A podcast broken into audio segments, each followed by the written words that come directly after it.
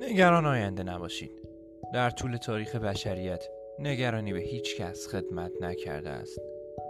هر آنچه که قرار است رخ دهد عمل می شود. فقط کسی از این اتفاقات به سلامت رد می شود که آمادگی و برنامه ریزی لازم را برای مواجهه داشته باشد. از هیچ چیز نترسید. همانطور که می دانید ترس عین نابودی است. فقط احتیاط کنید. در اصل هر آنچه را که شما بابت آن نگرانید روی نمی دهد. پس چرا انرژیتان را روی نگرانی هدر می دهید؟ هر نوع ترس باعث می شود درونتان را پر از انرژی منفی کنید که سلامتی شما را به خطر می اندازد.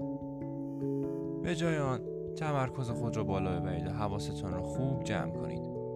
به جای ترس احتیاط و به جای نگرانی تمرکز کنید و مراقب اطرافتان باشید. این گونه می توانید فرصت ها را شناسایی کنید. یادتان باشد که همه در دریای آرام خوب شنا می کنند. اما در دریای طوفانی